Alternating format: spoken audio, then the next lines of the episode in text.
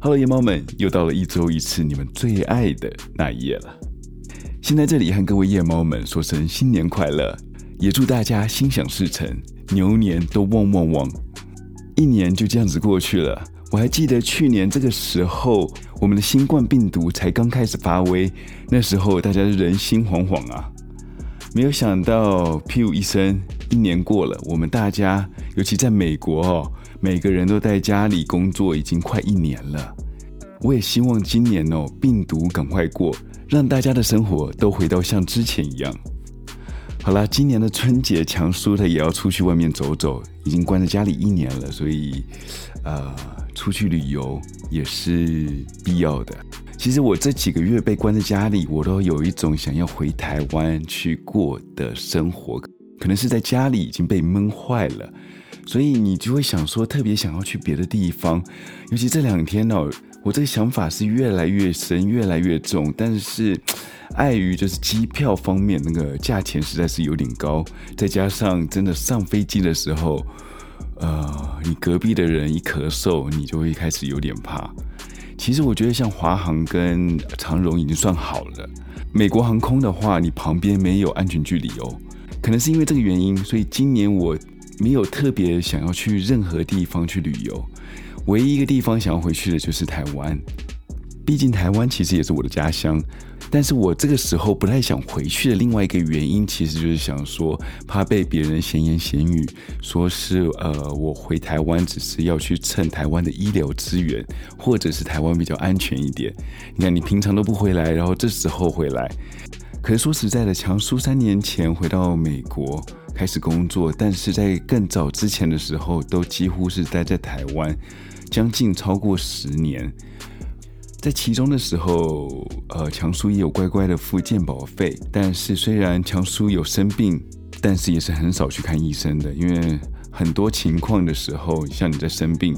其实看医生其实是没有什么用的，医生最多就是给你一个呃止咳的药，或者让你比较舒服的药，让你减缓你的症状。但是其实对你呃对你病情并不会有什么帮助，也是需要靠时间去恢复的。一定要多喝水啦，多休息啦，然后三到五天你自然就好了。所以强叔以前到现在真的是很少去看医生，除非是摔断手啦，或者是牙齿痛啦，那种真的没有办法才会去看，不然我也不太想去跟真的有需求的人去抢这个社会的资源。But anyways，我强叔应该会等到可能疫情结束了以后，可能再回去看家里人吧。哦，对了，最近强叔常常会有痰在支气管或者喉咙里面。所以不知道你们有没有什么偏方，或者有些什么方法可以去让这个痰给呃消除掉？欢迎你在 Instagram 或者是 Facebook 上面让强叔知道喽。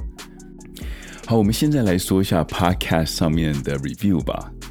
在二月二号的时候，大头儿炫还是炫大头儿炫吧？你给了五颗星，呃，真的很好听，如标题，但是故事长一点才够听，辛苦了。我知道找资料会花很多时间，不过能听久一点感觉会比较好。也希望能增加一些灵异之类的事件或者故事，不用真实没有关系。嘿，大头儿炫，这里有一个好消息跟坏消息要让你知道。我先讲一个坏消息吧。因为其实我们这个故事哦，我从以前到现在，其实我比较追求是比较真实的，所以比较少在里面加油添醋。所以很多里面，其实我知道说可以再加一些这种灵异之类的事件或者故事，但是强叔还是希望让故事更完整一点，所以目前不会有想说要让，呃，不会想说要让这个灵异故事放在我的就是这种刑事案件里面。但是，如果你们有兴趣来赞助强叔故事，或者是投稿故事的话，其实强叔很乐意读故事让你们听，或者去讲一个鬼故事。其实我觉得，呃，反正大家都是晚上听嘛，偶尔听听看鬼故事，其实也是蛮不错的。但是先决条件一定要是有人投稿给强叔，让强叔来读这个鬼故事给大家听。因为现在强叔其实算是蛮分身乏术的，毕竟还要写稿，还要再去做后制，还要录音，所以其实整个忙下来的话。我一个礼拜可能就只有一两天的时间可以去做别的事情，所以欢迎大家来投稿给强叔一些灵异的事件，不管是真的或者假的，或者是发生在自己身上的，尽量让强叔知道，让强叔可以为你讲出你的故事吧。你以为强叔讲鬼故事是好消息吗？其实不是，真正的好消息是在这里。强叔为了感谢大家。让强叔的 Instagram 破两百人以上，这个有点有点太少了哈。但是我想回馈所有的夜猫们，所以之后可能在三月的时候，强叔的故事会把时间给拉长，拉长到三十到四十分钟，所以几乎所有的故事都会在一集之内给结束，很少很少，除非有一个非常长的故事需要到两集，不然以后大家在一天之内都可以听完一集故事。所以强叔为了你们拼了，不要自己的肝了。所以也希望你们有机会的话，也能把这个频道推荐给大家，让更多人听到强叔的那一夜。哇，今天讲蛮久的啊，那我们就废话不多说了，直接进入到我们今天晚上的故事吧。在上周的时候，我们说到 Tommy Lin Sells，他在春田镇里面杀了一个男孩子。我们今天的故事也是发生在春田镇里面，我们就听听看到底是怎么回事吧。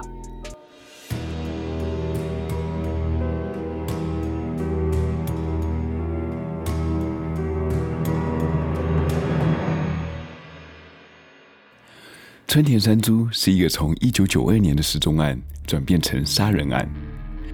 今天要讲到这一个春田山猪，是由四十七岁的妈妈 Cheryl、十九岁的女儿 Susie，还有她十八岁的朋友 Stacy 组成的。在一九九二年的六月，Susie 和 Stacy 都在 Kickapoo High School 就读他们在高中的最后几天。几天后，他们就要迎接他们人生的大日子——高中毕业典礼。在美国，从高中毕业是一个很大的日子，很多在美国的家长就是在这一天起让他们的儿女放飞。这也是小孩独立的第一天，也是他们该开始为他们的未来以及人生做起规划、负起责任了。Stacy 打算在毕业后和他的好友 Janelle 一起就读密苏里大学。而 Susie 呢，却想和她妈妈一样去一所化妆专门学校就读，出来以后当一个美妆师。毕业的当天，他们都沉浸在离开高中的喜悦，感觉就像站在世界的顶端的他们，在这一天简直是玩疯了。在毕业典礼以后，他们学校为了他们的安全，让他们在学校体育馆内开趴。因为美国的喝酒年龄是在二十一岁，所以学校也和他们约法三章，不准他们在学校里面的 party 喝酒。但是这个约定让他们变得兴致缺缺。他们几个好伙伴们在学校外面租了一间旅馆，准备在里面玩得更大点。而且他们几个都已经计划好了，在隔天的早上，他们就一起去水上主题乐园继续续团。可能是他们刚玩毕业，玩疯了，就想说他们既然要玩，就干脆玩大一点。他们就干脆今天晚上就不回家去了，隔天一大早就从这里附近直接开车出发到水上乐园去玩。他们在旅馆里面喝酒，玩到他们差不多该退房的时间，Stacy 就打电话给他妈妈，和他妈妈说他今天晚上不回家了，会住在他好朋友。Janelle 他的房子里面，隔天一早就直接去水上乐园，所以不需要去担心他。但是当 Stacy 和 Susie 他们一到了 Janelle 他家里面的时候，才发现 Janelle 他的大姨妈、二婶婆都从不同的地方来参加他的毕业典礼，所以整个家变得水泄不通。到最后，他们只能睡在 Janelle 他家的地板上。Susie 一转念。他就说直接干脆去他家睡好了。他家离 janel 他家并不远，而且他家只有他妈在。如果明天早上从他家来到 janel 他家来集合，也只需要五分钟的时间。他们和 janel 说了，明天早上一起床就会打电话给他，再来他家集合。于是他们就在凌晨两点钟离开了 janel 他的家。这也是 Janelle 他是在最后一次和他们见到面了。如果能回到当初，Janelle 会希望他们直接睡在他家的地板上，或是不要玩到那么晚才回家，就不会发生隔天的事情了。隔天早上九点左右的时候，Janelle 看到他们还没有打电话给他，也没有直接到他家来集合，所以他就打电话到了 Susie 他家。一通、两通、三通、四通。每通电话都跳到语音信箱里面，找不到女孩们的 Janelle 只好找她男朋友来带她去 Susie 她家，看看可能是这两只懒猪还在家里睡着大觉啊。其实 Susie 她这个家，他们才刚搬进去没有多久。Susie 和她妈妈是在十年前搬到这个城市里面。起初他们是和大 Susie 九岁的哥哥先住在一起。直到了两年前，他哥哥开始染上了酒瘾，而他喝完酒以后，酒品并不是很好，所以常常会发生一些口角。到了几个月前，有一次喝完酒以后，兄妹俩又为了一件小事情开始吵了起来，但是这一次不像往常一样只用到嘴巴，他的哥哥对他动起手来。两三下就把他打倒在地，因为这个导火线让 Susie 有搬出去的念头。至少在他哥哥戒酒以前，他不会和他住在一起。于是，在一个月前，Susie 和他妈妈搬进了这个新的住所。Janelle 他也是第一次来到他这个新住所，到了他家附近的时候，还找了一下，后来是看到了 Stacy、Susie 跟 Cheryl。他的车子在车道上面。那时候他心里还在想着：很好，大家都在这里，他们应该都在家里睡着觉。等等叫醒他们，就可以出发去玩了。他从车道走到了大门，准备要按门铃的时候，他看到了他家门口的灯，外面的灯罩破了。虽然门口的灯还是亮着，但是地上的碎片却引起了他的注意。这时候，Janelle 的男朋友很绅士的把地上的碎片扫成一堆。在她男朋友在处理这些碎片的时候，Janelle 她是不停的按着门铃，但是还是一样的没有任何的回应。Janelle 她决定要进去家里面去叫醒他们，因为 Janelle 跟 Stacy 他们是高中的时候很好的朋友，Stacy 跟 Susie 两个也常常到 Janelle 家里面。有时候也是不按门铃，直接从后院进到他们家里面的，所以这样子做他们是很习以为常的。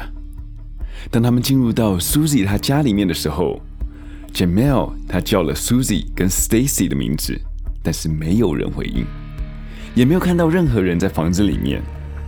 但是他们看到的房间就像他们昨天喝完酒以后进到家里面一样，虽然有些乱，但是不太脏。可以看得出来，他们在浴室卸过妆，有脱掉的外裤放在了地上，睡过的棉被摊平在床上。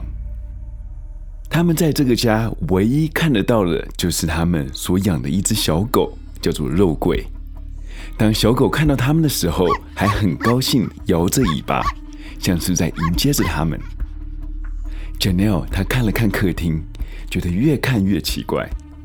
仿佛有哪里不太对劲，他看到了 Cheryl，她的打火机与烟都放在客厅的茶几上。这对几十年来烟不离手的老烟枪 Cheryl 来说，实在是太不正常了。他跟 Susie 都有烟瘾的，即使他们从客厅走到房间，都会带着打火机以及烟，才会有安全感。就像是我们这世代的手机一样。虽然强叔是不抽烟的，但是也有手机恐慌症。只要忘了带手机出门，就会觉得全身不对劲。Janelle 他是觉得他们可能都去了水上乐园。当然，聪明的你们一定会觉得这怎么可能？家里的三部车都在车道上面，他们是怎么去到水上乐园的呢？难道是坐 Uber 吗？但是我们也不要怪 Janelle，因为 Janelle 那时候才十八岁，可能在前一天晚上也喝多了，年轻加上不懂事，才会这样觉得。Janelle 跟肉桂玩了一会儿，准备要起身前往水上乐园去找 Susie 跟 Stacy。这时候，Susie 的家里的电话响起了。Janelle 他也把这里当成自己家，顺手就接起了电话。就听到了对方是个男的，而且对他讲了一些不入流的下流话。简廖听到了这些话，眉头皱起，马上把这个电话给挂了下去。在挂掉后没有多久，电话又响起了。简廖又接起来，他又再次和那个男的续了前缘。他同样的讲了一些下流话。Janelle 听到了以后，就当成接了一个玩笑的电话，直接把电话给挂了，打算不管了，直接去水上乐园。这时候，不只是 Janelle 一个人在找 Stacy 跟 Susie，还有一个人也在急于找着他们。这个人就是 Stacy 的妈妈 Janice。Janice 打了电话到 Janelle 的家里面，这时候 Janelle 已经不在家了。他正在前往水上乐园的路上。Janelle 的姐姐接了电话，和 Janice 说，Stacy 昨天晚上并没有住在他们家，他们去住了 Susie 的家里。原来 Stacy 决定去住在 Susie 家的时候，因为时间太晚，就没有和他妈妈 Janice 通知了一声。Janice 她也试图在找 Susie，但是苦于 Susie 才刚搬新家，Janice 她并没有他们家的电话。所以没有办法找到他们。Janice 在这个早上要去婚纱店帮她另外一个女儿去看婚纱，所以没有继续再找下去。虽然没有找到 Stacy，但是那时候她并不怎么担心。她可能只是气 Stacy 是不负责任的，并没有把行程和她报备，让她担心。当天下午五点钟，Janice 还是联系不到 Stacy。这时候。他已经找到了 Susie 他家的联络方式，也打电话过去，但是并没有人接。他开车到了 Susie 他家，和简尿一样，看到门口灯罩的玻璃是破掉的。这时候的他觉得非常奇怪，不是才刚搬进来，怎么会发生这种事？他看到这个情况，就直接敲了门。和简尿一样，是没有人在应门的。他敲了五分钟以后，他决定要去后院看看状况。虽然他和 Susie 他妈并不是很熟，但是他的女儿没了踪影，所以他决定要进去屋内去看看。到了屋内，他看到了和 Janelle 看到的一样场景，也看到 Janelle 所发现的那些线索，但是姜还是老的辣。他看到了一些 Janelle 当时并没有注意到的一些细微发现。他发现了 Stacy 的外衣、外裤都整齐的折好，放在 Susie 的房间地上，但是找不到她的内衣与内裤。要不是 Stacy 穿着 Susie 的衣服出去，要么就是起床以后发生了什么事情。的确，Susie 的身高是一百五十七公分，Stacy 的身高为一百六十公分。照这个样子，上衣是可以穿的，但是 Susie 的体重为四十六公斤。而 Stacy 的体重是五十四公斤，裤子的部分就没有办法直接穿上 Susie 的裤子。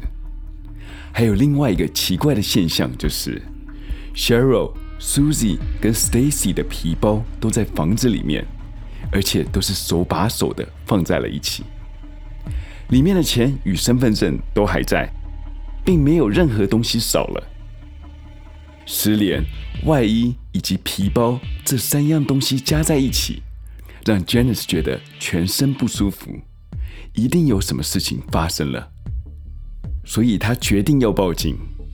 Janice 他在报警前做了一件非常诡异的事情，他看到了电话语音信箱的灯是闪耀着，他按了播放键，他听到了有个男生的声音，但是当时在一九九二年的电话录音功能只能回拨一次，当回放完了以后，自动会清洗掉之前所录的录音。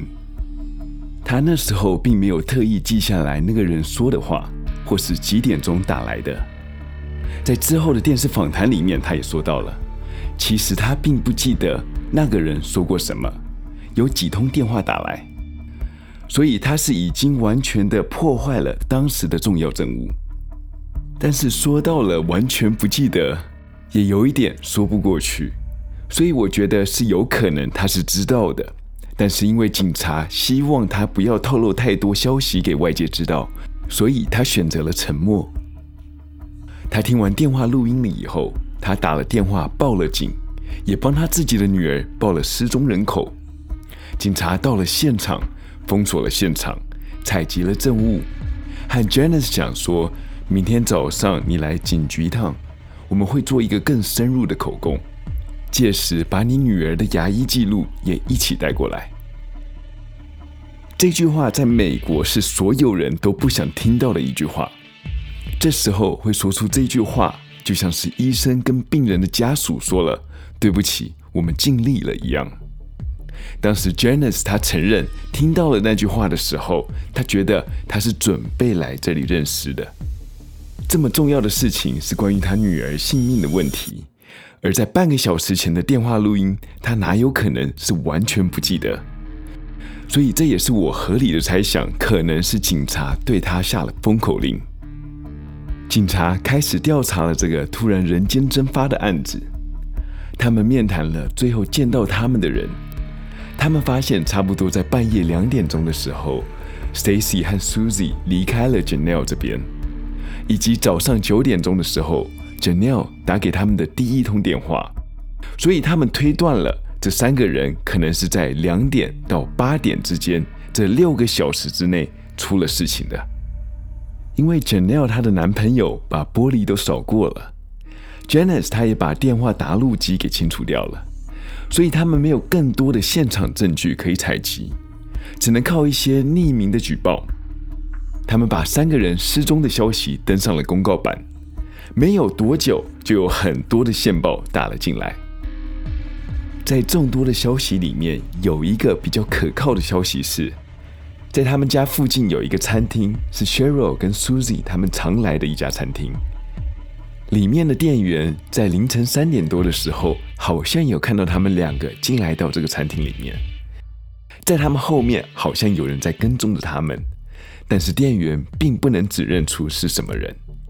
而且当时并没有很大的骚动或者是举动，所以当晚的客人也对他们并没有太多的印象。在网络上有很多人推测，那个跟踪的人应该是他们所认识的。其中最大的一个原因就是跟踪到家里以后，看到家里的车道上面有三台车，虽然只有两台是女孩子的。但是如果万一有一台车的主人是一百八十公分的壮汉的话，他进去了，不就自投罗网了吗？的确，听起来是非常有道理的。其实到他家的时候，只要在外面观察一下，就可以知道这个车的主人是男的还是女的，或者到后院去看一下家里面的情况，就可以知道家里面有多少人。警察查案的第一步，永远就是从受害者的家属。或是朋友开始查起，他们找到了 Susie 的哥哥，也就是之前有动过手打过 Susie 的那一个人。对于警察而言，他是目前最大的嫌疑犯。但是没有过多久，警察就宣布了他的哥哥并不是这个案子的嫌疑人。他的哥哥在警察问话的时候是非常的配合，而且他还通过了警察给的测谎，所以警察把他的名字。从嫌疑犯的名单上面给划掉了。因为时间的关系，我们把故事的下半段留到下个礼拜再继续说。请下个礼拜同一个时间继续收听那一夜。